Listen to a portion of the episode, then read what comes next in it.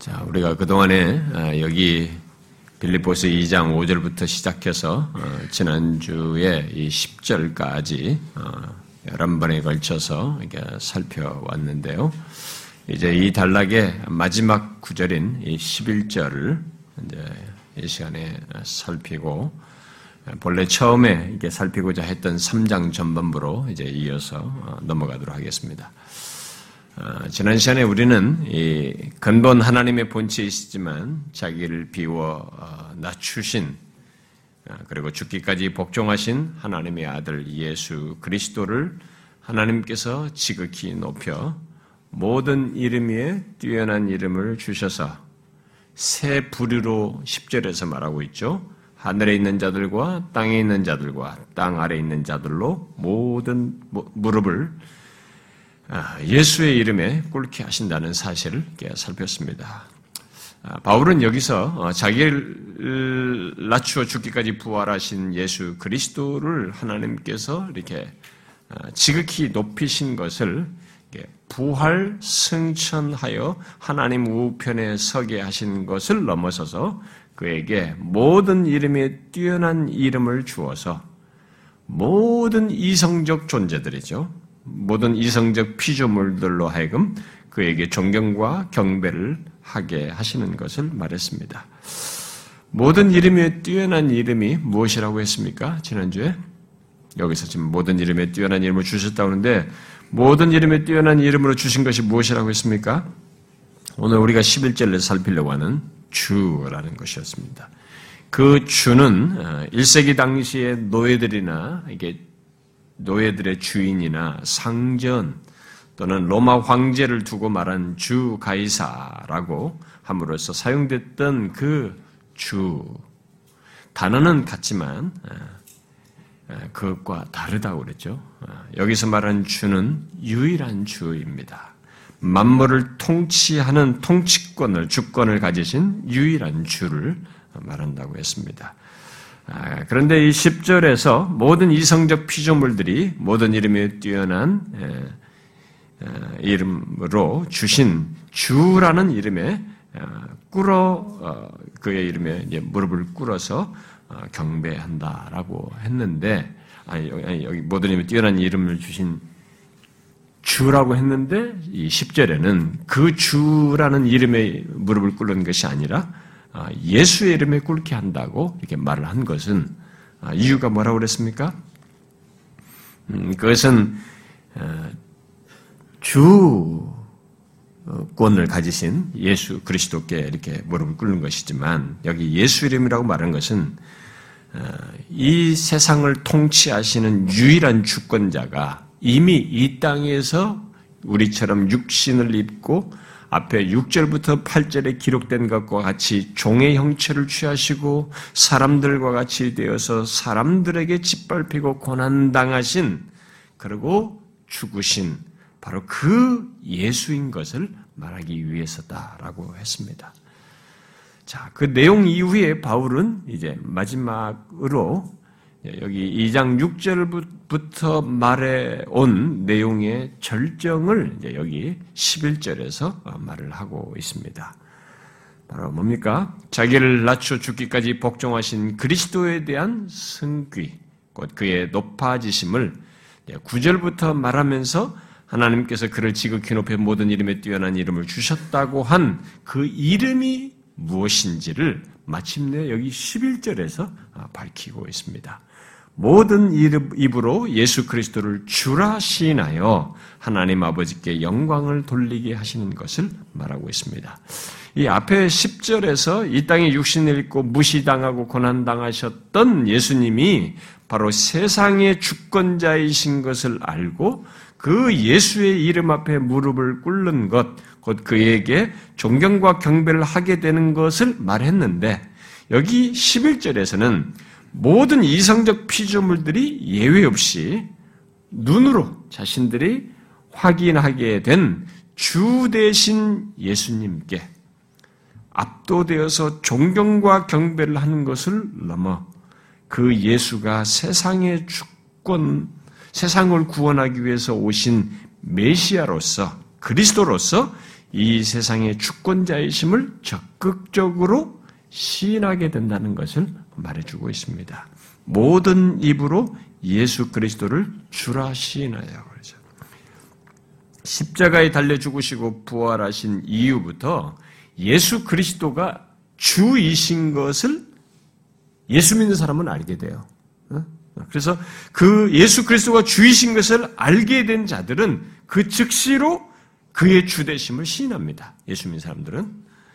그러나 본문 11절은 여기 11절은 그 모습을 말하는 게 아니에요. 여기 11절은 예수 그리스도를 믿음으로써 이 땅에서 고난을 당하신 예수님이 세상의 주권자인 것을 이 땅에서 알게 된 사람들만이 하는 게 아니라 그들만이 시인하는 것이 아니라 모든 입이 최종적으로 시인하는 것을 말합니다. 바로 여기 10절에서 말한 세 부류의 모든 입이 시인하는 거죠. 하늘에 있는 자들, 땅에 있는 자들과 땅 아래 있는 자들 모두가 다 시인하는 것을 말하는 것입니다. 그리고 전사들과 구원받은 신자들, 그리고 이 땅에 살고 있는 모든 자들, 또 죽어서 음부에 처한 불신자들, 사단과 그를 따르는 모든 자들까지 그렇게 할 것을 말하고 있습니다.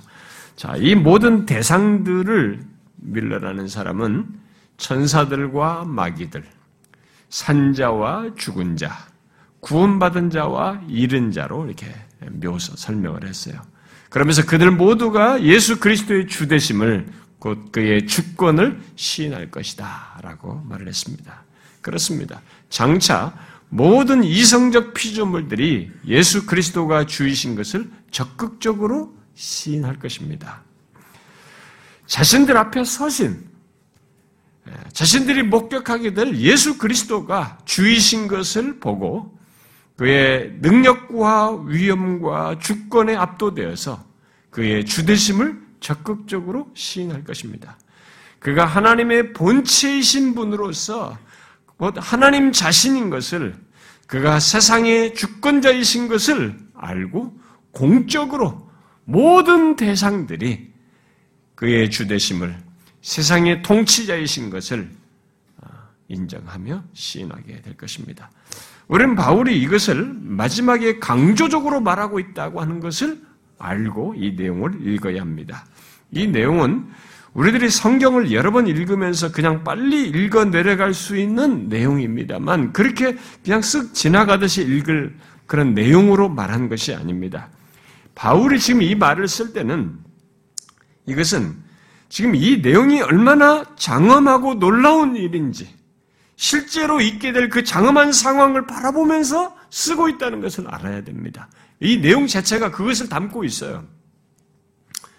그것은 바울을 위시해서 핍박 가운데 있던 핍박 가운데서 예수 그리스도를 믿는 이 당시 이 편지를 받고 있는 빌립보 교회의 성도들 그리고 이 땅에서 고난을 당하면서 신앙생활한 모든 그리스도인들에게 장차 있게 될 이 어마어마한 일을 지금 소개해 주는 것입니다. 근데 그런 것이 나중에 멋진 일이 하나 있을 것이다. 이렇게 단순하게 진술하는 게 아닙니다.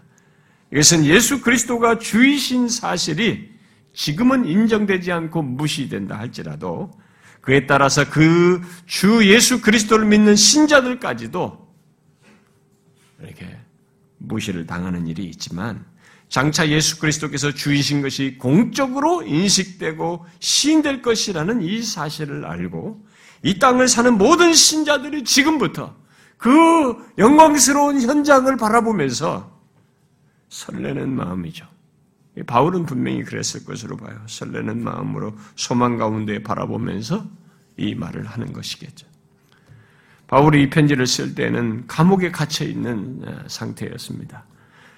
근데 바로 예수가 주이신 것을 믿고 전한 것 때문에 지금 감옥에 갇혀 있어요.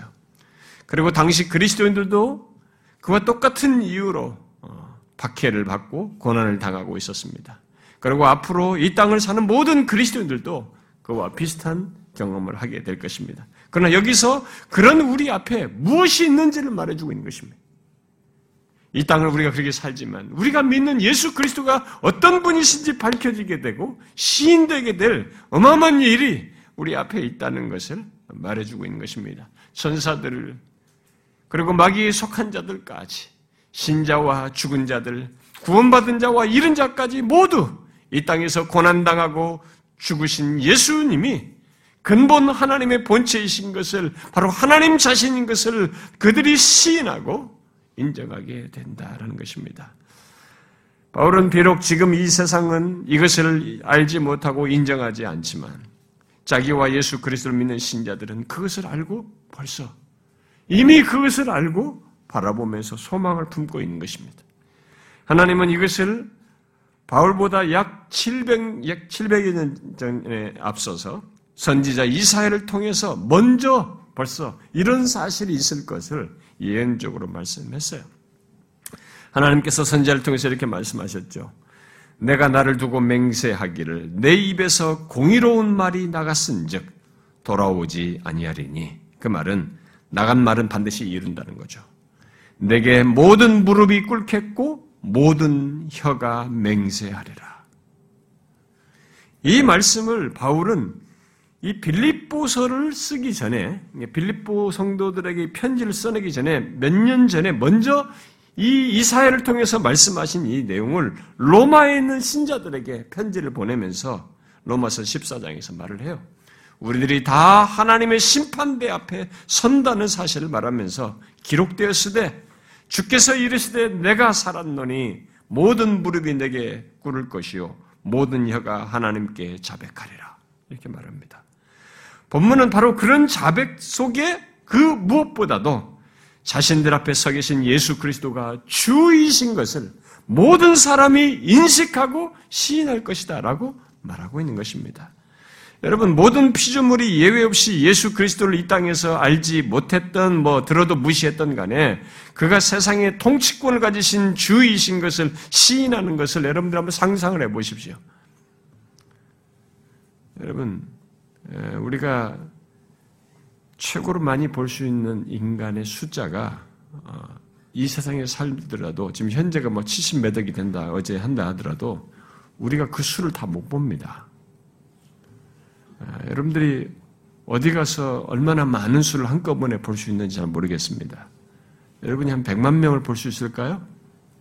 우리가 옛날에 여의도 광장에 엑스폴로 74세에 뭐 빌리그레암 목사가 왔다고 막 전국에서 모였을 때 뭐 100만 명이 모였다고 그랬었는데 진짜 그 100만 명인지 모르겠습니다. 하여튼 거의 가득했어요, 사람들이. 근데 여러분 한 자리에 사람들이 얼마나 모이는 걸 볼 수 있습니까? 몇백만 명까지 볼 수 있을까요? 아, 우리는 1억, 1억 명을 한꺼번에 보지 못합니다. 여러분, 이 바울이 지금 감옥에서 바라보면서 이 편지를, 진, 이 기록을 진술할 때는 어떤 실체를 보고 있는 것입니다. 여러분, 지금까지 인류사에 아담 이래로부터 태어나서 이 세상에 존재했던 영혼을 가졌던 인간 존재가 수가 얼마나 되겠어요? 여러분들은 그런 거 구체적으로 상상 안 해보죠? 만화 영화 같다고 생각하십니까? 기독교의 모든 진리를 축소시켜서 생각하나요? 예외 없습니다. 산자와 죽은 자예요. 천사들과 사단에게 속한 모든 존재들까지 포함돼요. 산자와 죽은 자, 현재 시제로 그리고 그 미래 시제까지 모든 존재, 현재만 해도 70몇 억이에요. 상상이나 할 수 있겠습니까? 여러분들은 이런 성경의 얘기를 그냥 무슨 이상한 종교적 집단에서 쓰는 그런 얘기라고 생각하십니까? 아닙니다. 이 진술은 장차 실제로 있을 장면이에요. 어마어마한 얘기입니다. 모두가 근데 그 해를 수 없는 수가 다 누가 야 저분이 주래 이렇게 가르쳐줘서 인식하는 게 아니에요. 자신들이 보는 실체 앞에서 스스로가 예외 없이 모두가 인식하면서 반응하는 것입니다. 바울은 그것을 감옥에서 믿음으로 지금 바라보고 있는 것입니다. 그래서 그가 이것을 말할 때에는 밋밋한 진술로 사는 게 아니에요. 벅찬 감동이죠. 어마어마한 이 현실이 자기 앞에 닥쳐올 것을 바라보면서 벅찬 가슴으로 찬송하는 마음으로 진술하고 있는 것입니다. 그래서 이 진술 속에는 많은 내용의 이해가 전제되어 있습니다. 바로 이 앞에 2장 6절부터 8절에서 말하고 있는 내용. 그 무엇보다도 종의 형체를 취하시고 겸손한 종으로 이 땅을 사신 그 예수 그리스도께서 그렇게 사람들에게 짓밟혔던 그 굴욕을 당하셨던 그 예수 그리스도께서 존귀와 영광으로 관을 쓰시고 승리하셔서 영광과 찬송을 받기에 합당하신 분으로 그 신분으로 모든 존재가 인식하게 될 것을 바라보고 있는 것입니다.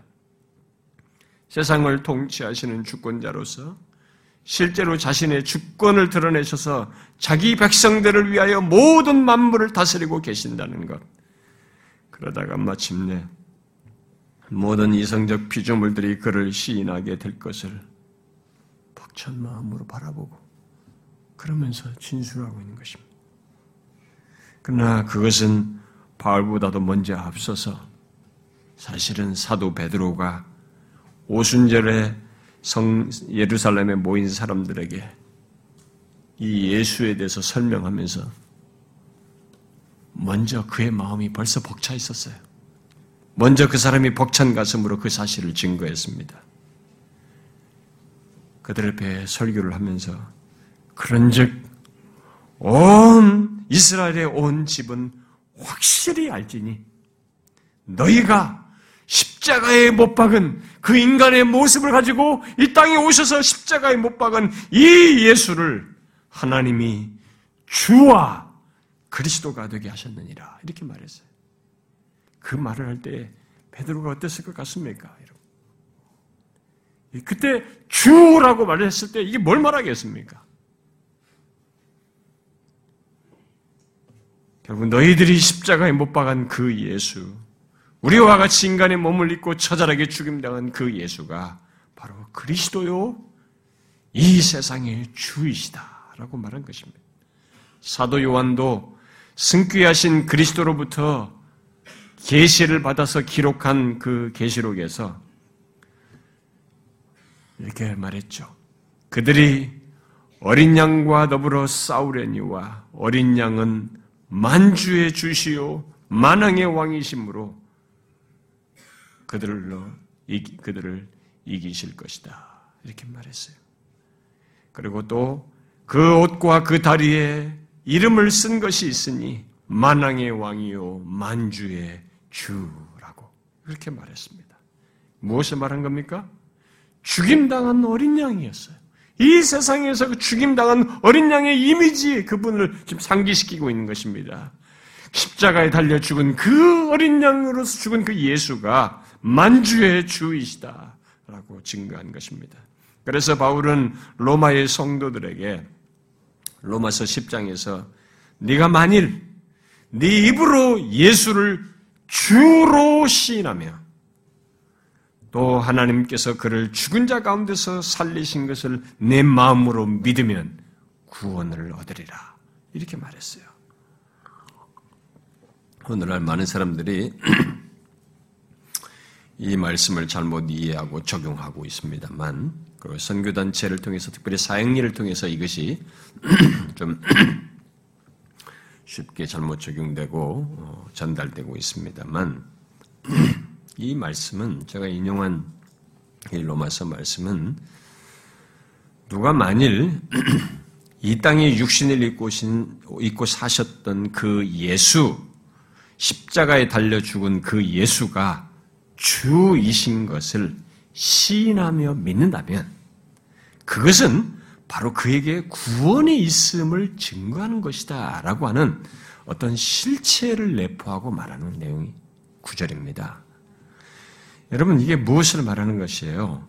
그냥 누군가를 따라서 예수님이 주님이시다라고 입술로 말하는 것을 얘기한 것입니까? 당연히 아니에요. 이것은 이 땅에 육신을 입고 오셔서 십자가에 달려 죽으신 그분이 누구이신지를 알고 하는 시인을 얘기하는 겁니다. 곧 하나님께서 그를 높이시어서 그가 지금 주권을 가지시겠 바로 세상의 주이신 것을 알고 자신의 존재의 고백을 하는 것이에요. 자신의 삶의 고백을 하는 것입니다. 부인할 수 없는 사실로 자신의 중심을 고백하는 겁니다. 그것에 대한 그렇다고 하는 샘플이 바로 지난주 제가 인용한 폴리갑이에요. 그냥 입술로만 따라서 했다 그러면은 부인해버렸어야죠. 그런데 가이사, 로마 황제가 주라고 하라고, 주 가이사라고 하라고, 그 대신 주 예수를 부인하도록 했을 때, 이 사람이 아니라 이죠. 그러면 살려주겠다고 했지만은 아니라고 한 거죠. 가이사가 주가 아니다. 주 예수 그리스도다. 이때 예수를 주라고 시인했을 때 이 사람은 성경이 말한 로마서 10장이 말한 그것을 그대로 드러낸 것입니다. 내 존재가 감출 수 없는 사실이다. 네가 뭐라고 말하든 간에 이 예수가 이 땅에 육신을 입고 사셨다가 십자가에 죽으신 이 예수가 바로 이 세상의 주권자이신데 그가 통치자이신데 세상을 심판하실 그분이신데 내가 그분을 어떻게 부인할 수 있느냐 자신의 존재가 부정을 못하는 것이죠. 자신의 중심이 고백을 못 부정을 못하는 것입니다. 그래서 그 순간에도 피할 수 있었지만 삶으로 주라고 고백을 한 것이에요. 로마서 10장의 말씀은 바로 그걸 말하는 것입니다. 이런 사실 때문에 바울은 고린도전서 10, 12장에서 성령으로 아니하고는 누구든지 예수를 주시라 할 수 없느니라 그랬어요. 그런 의미의 실제를 주로 알고 고백을 하는 것은 성령이 아니고는 누구든지 할 수가 없는 거예요. 아니, 여러분이 남편이나 자식에게, 야, 나 따라서 예수님이 주이시다고, 예수는 주이시다고 고백해. 하면 뭘 못해요, 여러분. 뭐, 주변의 분위기 때문에 어쩔 수 없이 또 할 수도 있는 거죠.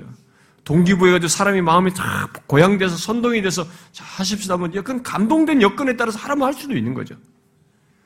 성경이 말하는 그게 아닙니다. 이것은 그 사람의 존재의 실체로서 얘기하는 것입니다. 성령께서 이 사람이 예수가 주이신 것을 알고 믿고 고백하도록 하는 그래서 그분을 따르게 되는 그분을 부인할 수 없는 분으로 믿는 그것을 얘기하는 것입니다.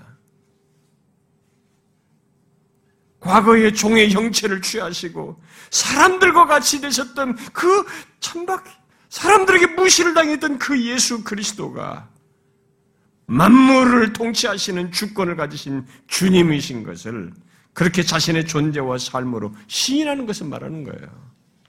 어떻습니까? 여러분들에게도 그것이 있습니까? 그래서 바울처럼 고난 중에도 그런 장래에 있을 일로 인하여서 가슴 벅차하면서 소망을 품고 살아가고 있습니까? 뭐 이런 내용 나는 잘 모르겠다. 그렇습니까? 어제 우리 성년부 지체들하고 공부 성년부 모임 하는데 우리 한 지체가 그랬어요. 이게 막, 마지막에 심판이 있고 무슨 장래 하나님께서 뭐 이런 거 결론을 말, 말을 해도 사실 우리가 젊은 세대다 보니까 자기들이 이제 이렇게 뭐 재앙을 경험해 보지도 않았고 전쟁을 경험해 보지 않고 뭔가 이게 혹사하는 특별한 걸 경험해 보지 않았기 때문에 성경에서 말해 이것이 아직까지 실감이 안 난다. 솔직하게 얘기했어요. 우리는 뭔가 경험하지 않았기 때문에 이런 것이 피부로 와닿질 않는 거예요. 성경은 사실 경험적으로 확인하는 것은 후차적이에요. 먼저 이 계시하신 그 하나님의 말씀을 믿음으로 보는 것입니다.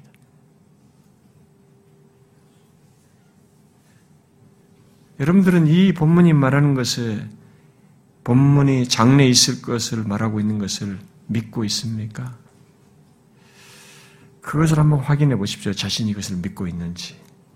바울은 예수 그리스도가 주이신 것을 현재적으로 믿고 감옥에 갇힌 자신의 현재를 그런 장래와 연결시키고 있는 거야. 지금 고난당하고 있는 것과 고난당하고 있는 현재와 이 11절을 이렇게 분리시키지 않고 있어요.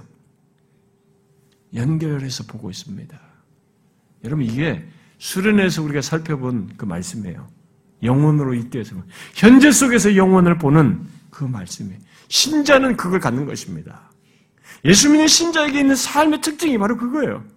현재 고난이 있지만 이 현재를 끝나지 않아요. 분리된 현재를 보질 않아요. 이것을 영원으로 잇대서 보는 것이죠. 이 11절에 역사가 있을 것을 연결해서 보는 것입니다. 그래서 우리는 자신이 지금 어떤 조건에 있든지 본문이 말한 것 같은 장엄한 일이 장래 있을 것을 알고 내가 고백하는 예수 그리스도를 모든 나의 존재에 부인할 수 없는 분, 그분으로 믿고 그분 앞에 모두 그 모든 존재들이 시인할 걸 바라보면 할 것을 바라보면서 이 땅을 살아야 하는 것입니다.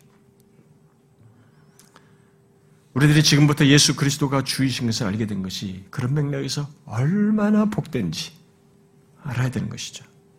근데 안타까운 것은 우리 주변에는 아무리 이 땅에 사셨, 이 땅을 사셨던 예수 그리스도가 세상을 통, 통, 세상의 통치권을 가지고 계신 주권자라고 하는 것을 말해줘도 잘 믿지 않죠. 어, 믿지 않습니다. 오히려 그것을 싫어하고 거부하고 적대하죠. 지금은 이 땅의 일부 사람들과 하늘에 있는 자들, 그 천사들만 그리고 앞서간 신자들만 예수 그리스도를 만주의 주라고 고백하고 찬송을 하고 있습니다만 오늘 본문은 장래 모든 존재가 하게 될 것을 말하고 있습니다. 그때는 예수 그리스도에 대한 모든 항변을 하지 못할 것입니다. 이 땅에 있을 때는 예수 그리스도에 대한 항변과 조롱과 판단을 하기도 하지만 그때는 예수 그리스도에 대한 모든 항변을 할 수, 그건 끝이에요. 할 수 없습니다. 모든 항변은 끝나고 인간들의 빈정됨과 희롱과 대적은 다 중단될 것입니다. 그리고 더 이상 이 땅에서 항변하며 희롱하고 대적하는 방식의 태도조차도 더 이상 가질 수 없게 됩니다. 그때는 오직 자신 앞에 선 예수 그리스도가 주이신 것을 확인하는 것만으로도 자신들이 압도되어서 기꺼이 그가 주이시다고 시인할 것입니다. 부인할 수 없는 사실로서 자신이 목격한 주님의 위엄과 영광에 압도되어서 그저 진심으로 말하게 될 것입니다. 예수 그리스도가 주이시다고 하는 것을. 마귀와 그에게 속한 자들과 그를 따르는 그를 따라서 예수 그리스도를 실행하며 대적하는 자들까지 예외 없이 그리할 것입니다.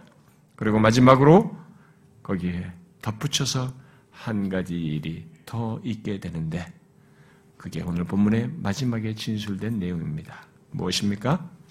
하나님 아버지께 영광을 돌리는 것입니다.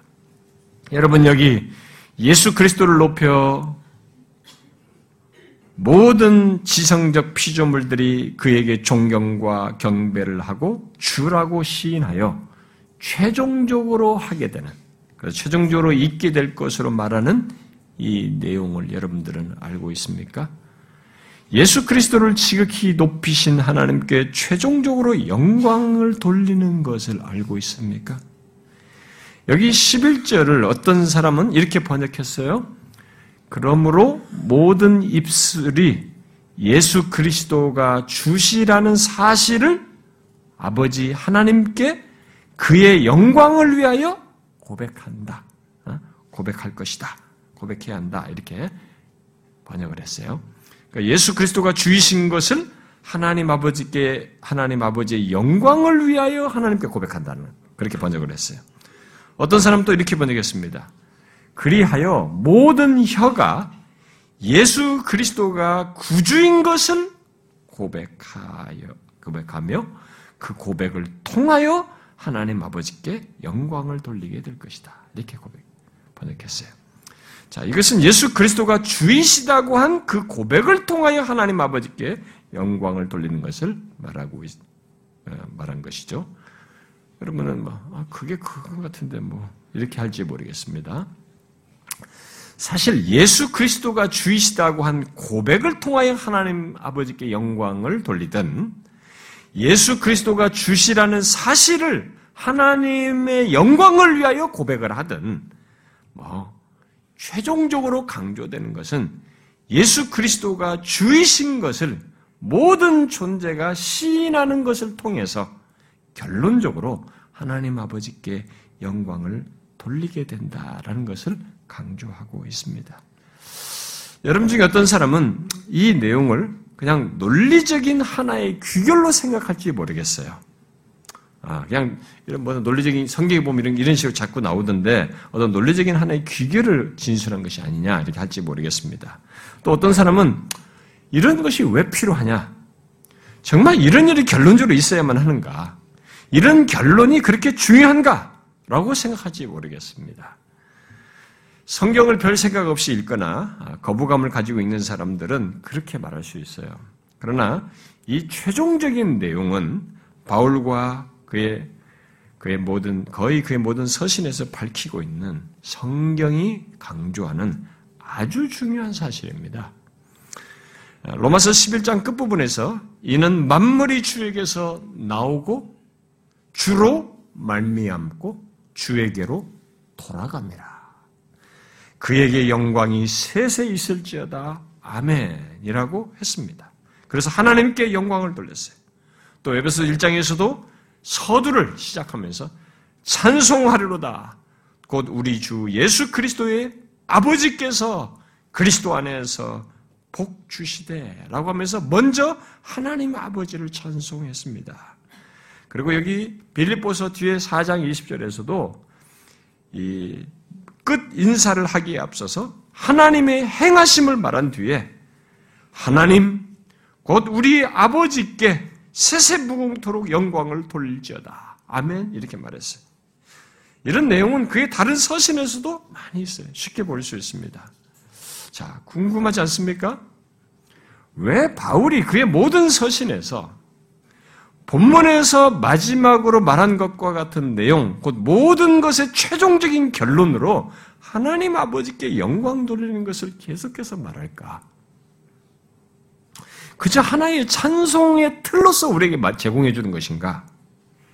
왜 이런 일을 하는가? 우리는 하도 많이 들어서 익숙합니다. 그래서 아, 모든 영혼은 하나님께 이렇게 결론적으로 툭 던지는 말로 우리는 익숙해 있는데 성경이 왜 자꾸 이러느냐 이거죠. 지금 특별히 앞에 문맥은 예수 그리스도 예수가 주이신 걸 시인하며 결국 그에게 존경과 영광 어, 경배를 함으로써 결국 그를 높이게 되는 그에게 영광을 돌리는 것이 해당하는 것이 지금 내용이 나오고 있어요. 그런데 그걸로 끝나지 않고 그 이후에 그것과 연결해서 하나님 아버지께 영광 돌린 것을 말하고 있단 말이에요. 왜 성경은 이런 모든 것의 최종으로서 하나님 아버지께 영광을 돌리는 걸 얘기할까라는 것이. 그것은 아주 중요한 사실 한 가지를 우리에게 말해줍니다. 그것은 이 땅에 육신을 입고 오신 하나님의 아들 예수 그리스도께서 친히 증거해 주시고 나타내 보이셔서 우리에게 알게 하시는 내용인데요. 한 예로 어, 예수님께서 요한복음 13장에서 하나님 아버지께서 육신을 입고 온 자신으로 말미암아 그러니까 예수님 자신이죠. 자신으로 말미암아 영광을 받으신다는 사실을 말씀하셨어요. 그리고 하나님께서도 자기로 말미암아 자기로 하나님 자신으로 말미암아 그리스도께 영광을 주실 것을 말씀하셨어요. 그리고 14장에서도 하나님 아니, 아버지로 하여금 아들로 말미암아 영광을 받으시는 것을 말씀하시는 걸 볼 수 있어요. 그리고 더 중요한 직접적인 진술로 그런 모든 내용을 기도로서 고백을 했어요.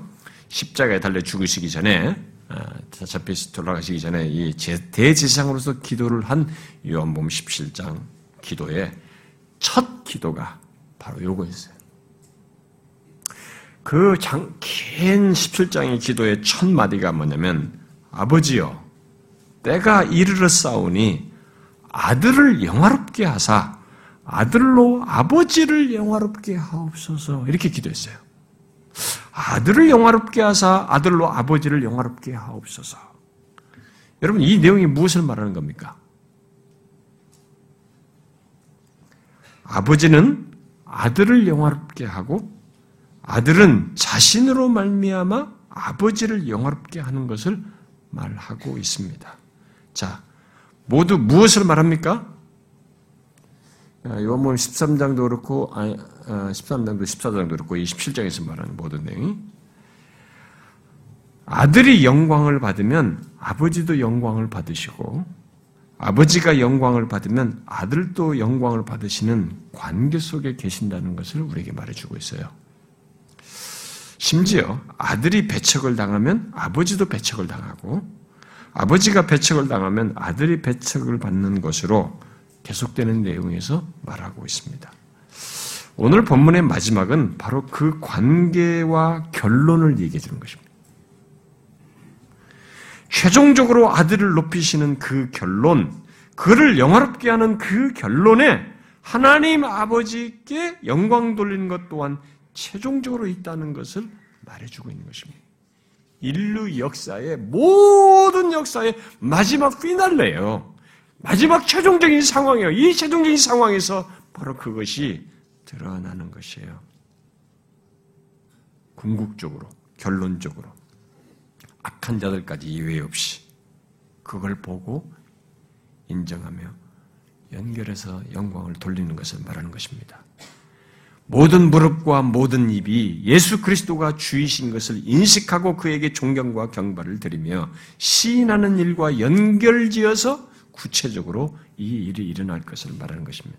한, 아버, 하나님께서는 기꺼이 자신을 비워 낮추신, 낮추시고 죽기까지 복종하신 하나님의 아들 예수 그리스도를 높여 모든 이름에 뛰어난 이름을 주시고 모든 존재로 하여금 그를 경배하여 주를 시인하게 하시고 그와 연결해서 영광을 받으신 아들과 함께 그렇게 그리스도를 영화롭게 하신 하나님 아버지 또한 영광을 받으시는 일이 있게 하신다는 것입니다. 모든 이성적 존재들은 주 예수 그리스도를 시인하여 그를 높일 뿐만 아니라 그리스도를 높이신 하나님 아버지 또한 높여 영광을 돌리게 된 것입니다. 이런 최종적인 역사에 대해서 바울은 먼저 에베소서 1장 10절에서 하나님의 최종 목적이 무엇인지를 밝혀주고 있습니다. 하늘에 있는 것이나 땅에 있는 것이나 다 그리스도 안에서 통일되게 하려 하심이라 그랬어요. 오늘 본문은 그 말씀이 그리스도 안에서 최종적으로 성취되는 일을 먼저 진술해 주고 있어요. 그러면 최종적으로 하늘에 있는 것이나 땅에 있는 것이 다 그리스도 안에서 통일되게 됐을 때, 그 다음에 무엇이 있겠는가? 바로 오늘 본문의 마지막 내용이 있는 것입니다. 바로 그것을 통해서 하나님 아버지께 영광을 돌리는 것이 있다는 것을 바울이 고린도 전서 15장에서 말해줍니다. 이렇게, 이렇게 기록하고 있어요. 만물을 그에게 복종하실 때에는 바로 이제 오늘 본문 11절 상반절 말씀을 얘기하는 겁니다. 만물을 그리스도에게 복종하게 하실 때에는 아들 자신도 그때 만물을 자기에게 복종하게 하신 이에게 하나님 아버지죠. 복종하게 되리니 바로 그분께 영광을 돌리시는 것이겠죠. 이는 하나님이 만유의 주로서 만유 안에 계시려 하심이라 라고 기록하고 있습니다. 이것이 모든 역사의 마지막에 최종적으로 있게 될 일입니다. 여러분은 본문이 말한 이 같은 사실을 기억하며 살고 있습니까? 여러분 성경이 예수 믿는 우리들에게 알도록 계시해 준 이런 사실을 알고 있습니까? 장차 모든 피조물들이 이성적 피조물들이 예수 그리스도가 주이신 것을 인식하고 그에게 존경과 경배를 드리며 그의 주권을 시인할 뿐만 아니라 그렇게 그를 높이신 하나님 아버지께 영광을 돌리며 하나님이 만유의 주로서 만유 안에 계시는 것을 알게 되는 마지막이 우리 앞에 있다는 것입니다. 하나님 몰랐던 사람도 다 그런 날이 오는 것입니다. 이 모든 일은 하나님의 아들 예수 그리스도께서 예언대로 이 땅에 오셔서 육신을 입고 십자가에 달려 죽으시고 부활하신 것이 역사 속에 실제로 있었던 것처럼 역사에 잇대어서 실제로 있을 일입니다. 앞에 것은 있고 뒤에 것은 없는 그런 일은 없는 것입니다.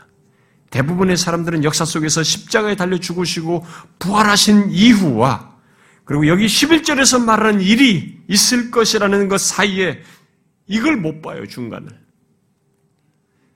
이것을 못 보고 있어서 이 뒤의 것에 대해서 심각하게 생각지는 않습니다. 중대하게 생각하지 않아요. 예수 그리스도의 죽으심과 십자가에서 죽으심과 부활하신 것이 이 세상에 알려진 드러내신 하나님의 중요한 사건이요 우리에게 역사 속에 드러낸 일이지만 그 이후와 이 최후 사이의 이 사이를 못 보고 있어서 이 뒷부분을 단절된 무엇으로 생각해 없을 거라고 생각합니다. 그러나 이 땅에 육신을 입고 오신 예수 그리스도께서 역사 속에서 십자가에 달려 죽으시고 높아지셔서 그거 부활 승천하신 것을 아는 우리는 그래서 지금부터 예수 그리스도가 주이신 것을 고백하는 우리는 지금도 이 중간을 그가 주로서 활동하고 있는 것입니다. 그걸 우리는 알고 있습니다. 주께서 주권자로 다스리는 것을 알고 있습니다.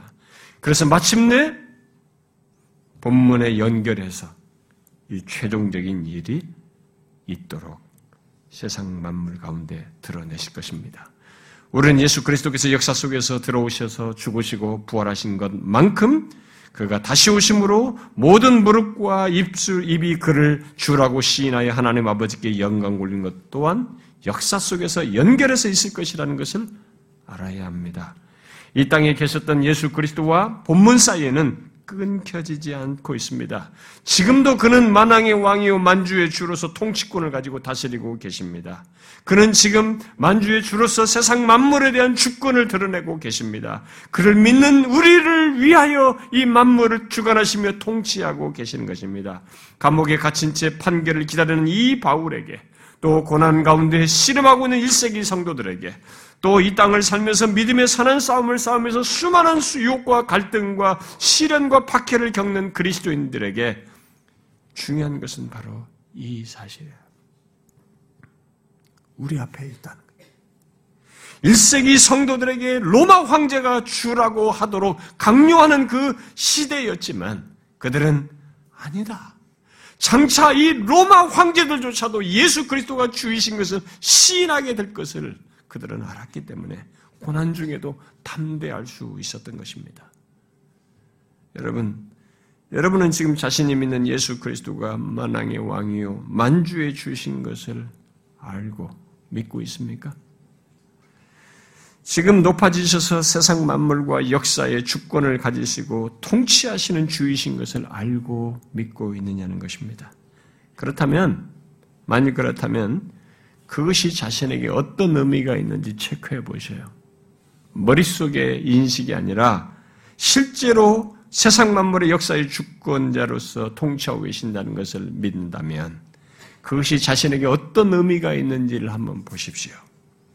고난과 유혹 속에서도 자신이 믿고 있는 예수 그리스도가 장차 모든 무릎과 모든 입이 주라고 시인할 뿐이신 것으로 인하여서 뭐가 있습니까? 그것으로 인하여서 여러분들에게 담대함과 위로와 힘이 힘을 얻는 그것이 있습니까? 이 세상에 살되 다르게 살게 하는 무엇이 있습니까? 그 어떤 유혹과 핍박이 있어도 부인할 수 없고 부인해서도 안 되는 주님으로 여러분들은 확고히 믿고 있습니까? 1세기 성도들처럼 우리가 믿는 예수 그리스도가 세상의 주권을 가지신 만주의 주이신 것을 인하여서 어때요? 여러분들에게 어떤 것이 있습니까? 영혼의 안식이 있습니까? 그것은 영혼의 담대함이 있습니까? 이 모든 유혹 앞에서도 저항할 수 있는 신앙적인 반응이 있습니까? 어떤 조건에서든 우리에게 있을 이 결론을 우리는 잊지 말아야 합니다. 그리고 그것에 덧붙여서 지금 이 말씀을 하게 된 문맥을 우리는 최종적으로 기억해야 할 것입니다. 2장 5절부터 여기 11절까지 앞에 내용에 연결되어서 이 11절을 말하고 있는 것을 생각해야 합니다. 바울은 이 말씀을 예수 믿는 신자들에게 말을 할 때, 5절부터 11절을 말할 때, 그 예수 믿는 빌보교 성도들 안에 다툼이 있었어요. 다툼과 허영으로 행하는 것이 있었던 것이죠. 교만하게 서로를 대하고 원망하고 시비하는 것들이 있었던 것입니다. 그들 사이에 뭔가 불화가 있었던 것이죠. 서로를 판단하고 경계하고 서로를 이렇게 경, 이, 나누는 그런 모습이 있었던 것입니다. 그것을 보고 너희 안에 그리스도 예수의 마음을 품으라. 라고 하면서 그리스도 예수의 마음이 어떠한지를 말하고 그 뒤의 결론으로 지금 이 내용을 최종적으로 말하고 있는 것입니다.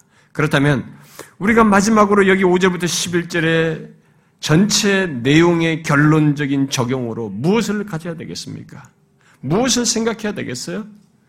예수 믿는 우리들도 장차 모든 이성적 피조물들이 다 예수의 이름 앞에 무릎을 꿇고 그가 주이신 것을 시인하며 하나님 아버지께 영광을 돌린데 우리도 함께 할 것입니다. 그런데 그때에는 단순히 그것을 인식하고 시인하는 것만 있는 것이 아니고 예수님께서 마태복음 25장에서 말한 것처럼 누가 양이고 누가 염소인지 예, 구분을 하게 될 것이고 예수 믿는 우리들의 각각 이 행한 것을 하나님께 직구하는 일이 함께 있을 것입니다. 바울이 그 사실을 제가 앞에 인용한 로마서 14장 내용 그 구절 전후 문맥 속에서 말하고 있어요. 그 말을 할 때 바울은 이 로마의 성도들 안에서도 믿음 있는 자와 없는 자 사이, 약한 자 사이에 서로 간에 교, 교회 안에서 비판하면서 서로를 상하게 하는 일이 배경 속에 있었던 것입니다. 그래서 그런 배경을 말한 뒤에 이렇게 말합니다. 그리스도께서 죽었다가 다시 살아나셨으니 곧 죽은 자와 산 자의 주가 되리 하심이니라. 네가 어찌하여 네 형제를 비판하느냐? 어찌하여 내 형제를 없인 여기느냐? 우리가 다 하나님의 심판대 앞에 서리라. 기록되었으되 주께서 이르시되 내가 살았노니 모든 무릎이 내게 꿇을 것이요 모든 혀가 하나님께 자백하리라 하였느니라. 이러므로 우리 각 사람이 자기 일을 하나님께 직고하리라. 이 로마의 성도들에게 말해준 것입니다. 여러분, 예수 그리스도가 주이신 것을 인정하며 시인하며 하나님께 영광 돌리는 그때 바로 이 일이 있는 것이에요. 그래서 그 문맥 속에서 지금 말하고 있는 것입니다. 그러므로 왜 우리들에게 그리스도 예수의 마음을 품으라고 이 여기 본문에서 말하고 있는지, 곧 6절부터 8절과 같은 그런 모습으로 행하신 예수 그리스도의 마음을 품고 겸손히 행하라고 했는지 그걸 생각해야 됩니다. 좋은 신자, 덕스러운 신자, 조금 다른 사람보다 조금 이렇게 좀 젠틀한 신자가 되라고 이 구절을 말한 게 아니에요, 지금 보면. 이 결론을 보면. 예수 믿는 공동체, 곧 교회는 당연히 변화되어야만 하고 이런 그리스도의 뒤를 따라서 그리스도의 마음을 품고 행하는 그런 자들로서 서로를 대하는 이런 변화가 반드시 우리들에게 있어야 됩니다. 근데 이런 내용을 통해서 우리가 우리들 안에서 생각해야 될 것은 내 자신이 그리스도를 닮아서 이렇게 변화되고 그리스도의 마음을 품고 다른 사람을 대하면서 하나님 앞에 직고할 것을 알고 이 땅에서부터 겸손히 행하는 앞에서 말한 것처럼 다른 사람을 나보다 낮게 여기면서 겸손히 행하는 이런 모습이 있어야 하는데 이게 나의 그냥 덕스럽고 남들에게 좋은 정도의 이미지가 아니라 최종적으로 하나님 앞에 직고하는 문제가 있기 때문에 그런 연결선상에서 그리스도의 마음을 품고 행해야 한다는 것입니다. 그런데 교회 안에는 항상 아직도 연약해서도 그럴 수 있고 일시적으로 유혹에 빠져서도 그렇고 어떤 사람은 고질적으로도 그렇기도 하는데 항상 밖을 향해요. 네가 변해야 된다. 화살을 다른 사람에게도 행합니다. 그런 사람들이 교회 안에 있어요. 근데 여러분, 교회는 이 세상은 그런 것들이 통용되는 세상이지만 교회는 이제 그것이 깨지고 반대로 오는, 반대로 행하는 사람들의 모임이에요. 공동체인 것입니다. 뭐예요?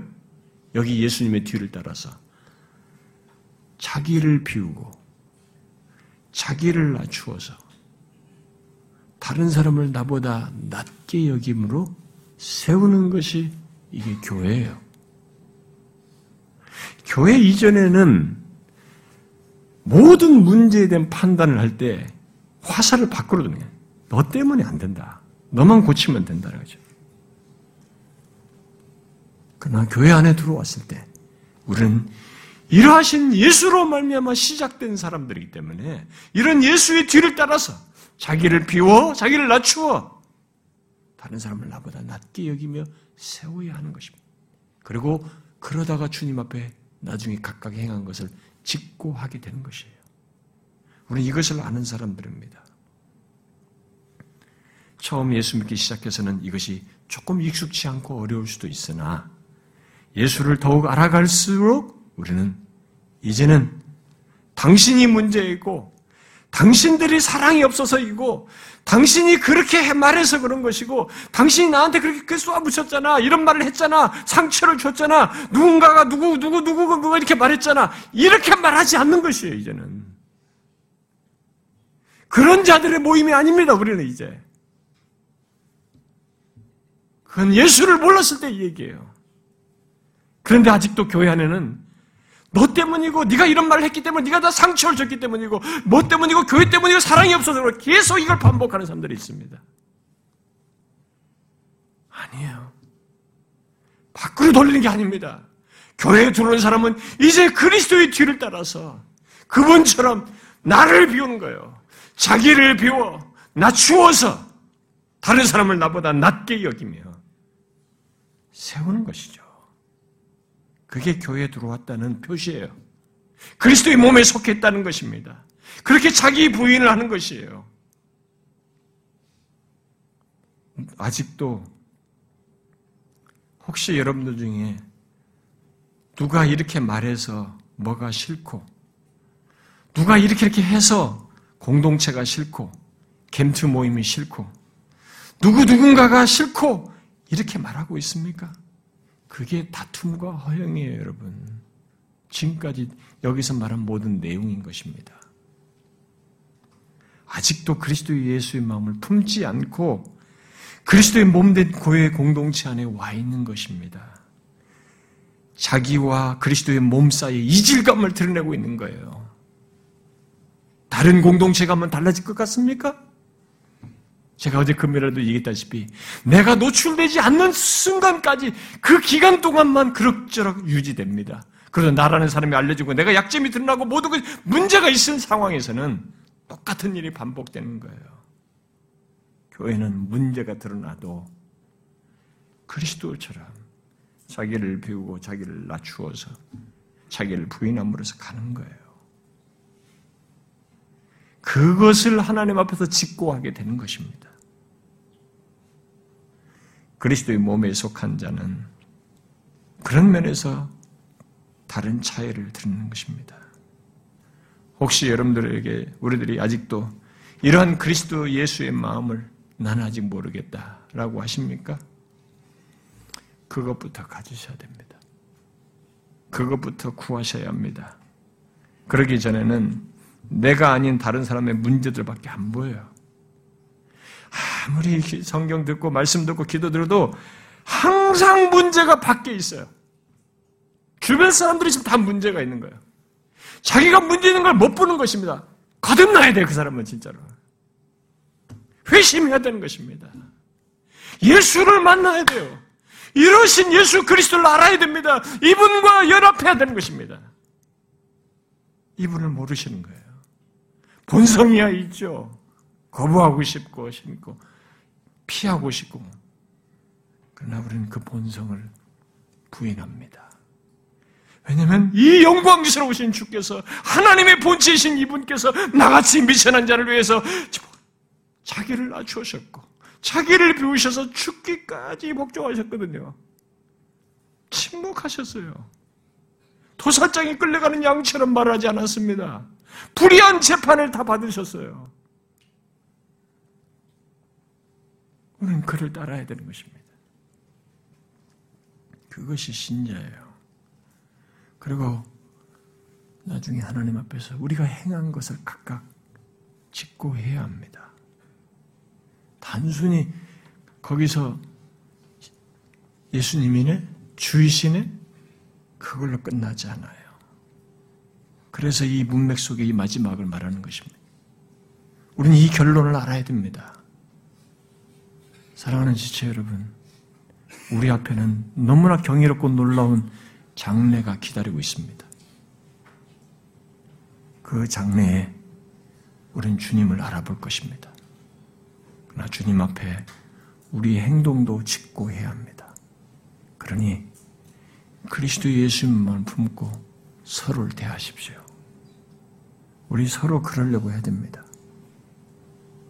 제발 아직도 세월이 지났는데 누구 때문에 어떻다고 말합니까? 누구에게 화살을 돌립니까? 누구 때문에 뭐가 싫고 교회가 싫습니까? 모임이 싫고 관계가 싫습니까? 여러분, 그 사람에게 생겨야 변화는 주변이 아니에요. 그 사람 자신에게 변화가 생겨야 합니다. 그는 예수를 알아야 돼요. 여기 6절부터 8절에 말한 이 예수를 알아야 합니다. 주께서 저와 여러분에게 여기 5절부터 11절에 말한 이 내용을 새겨주셔서 그리스도의 마음을 품고 행하는 공동체요. 신자로 살다가 주 앞에 서게 해주시길 바래요. 기도합시다.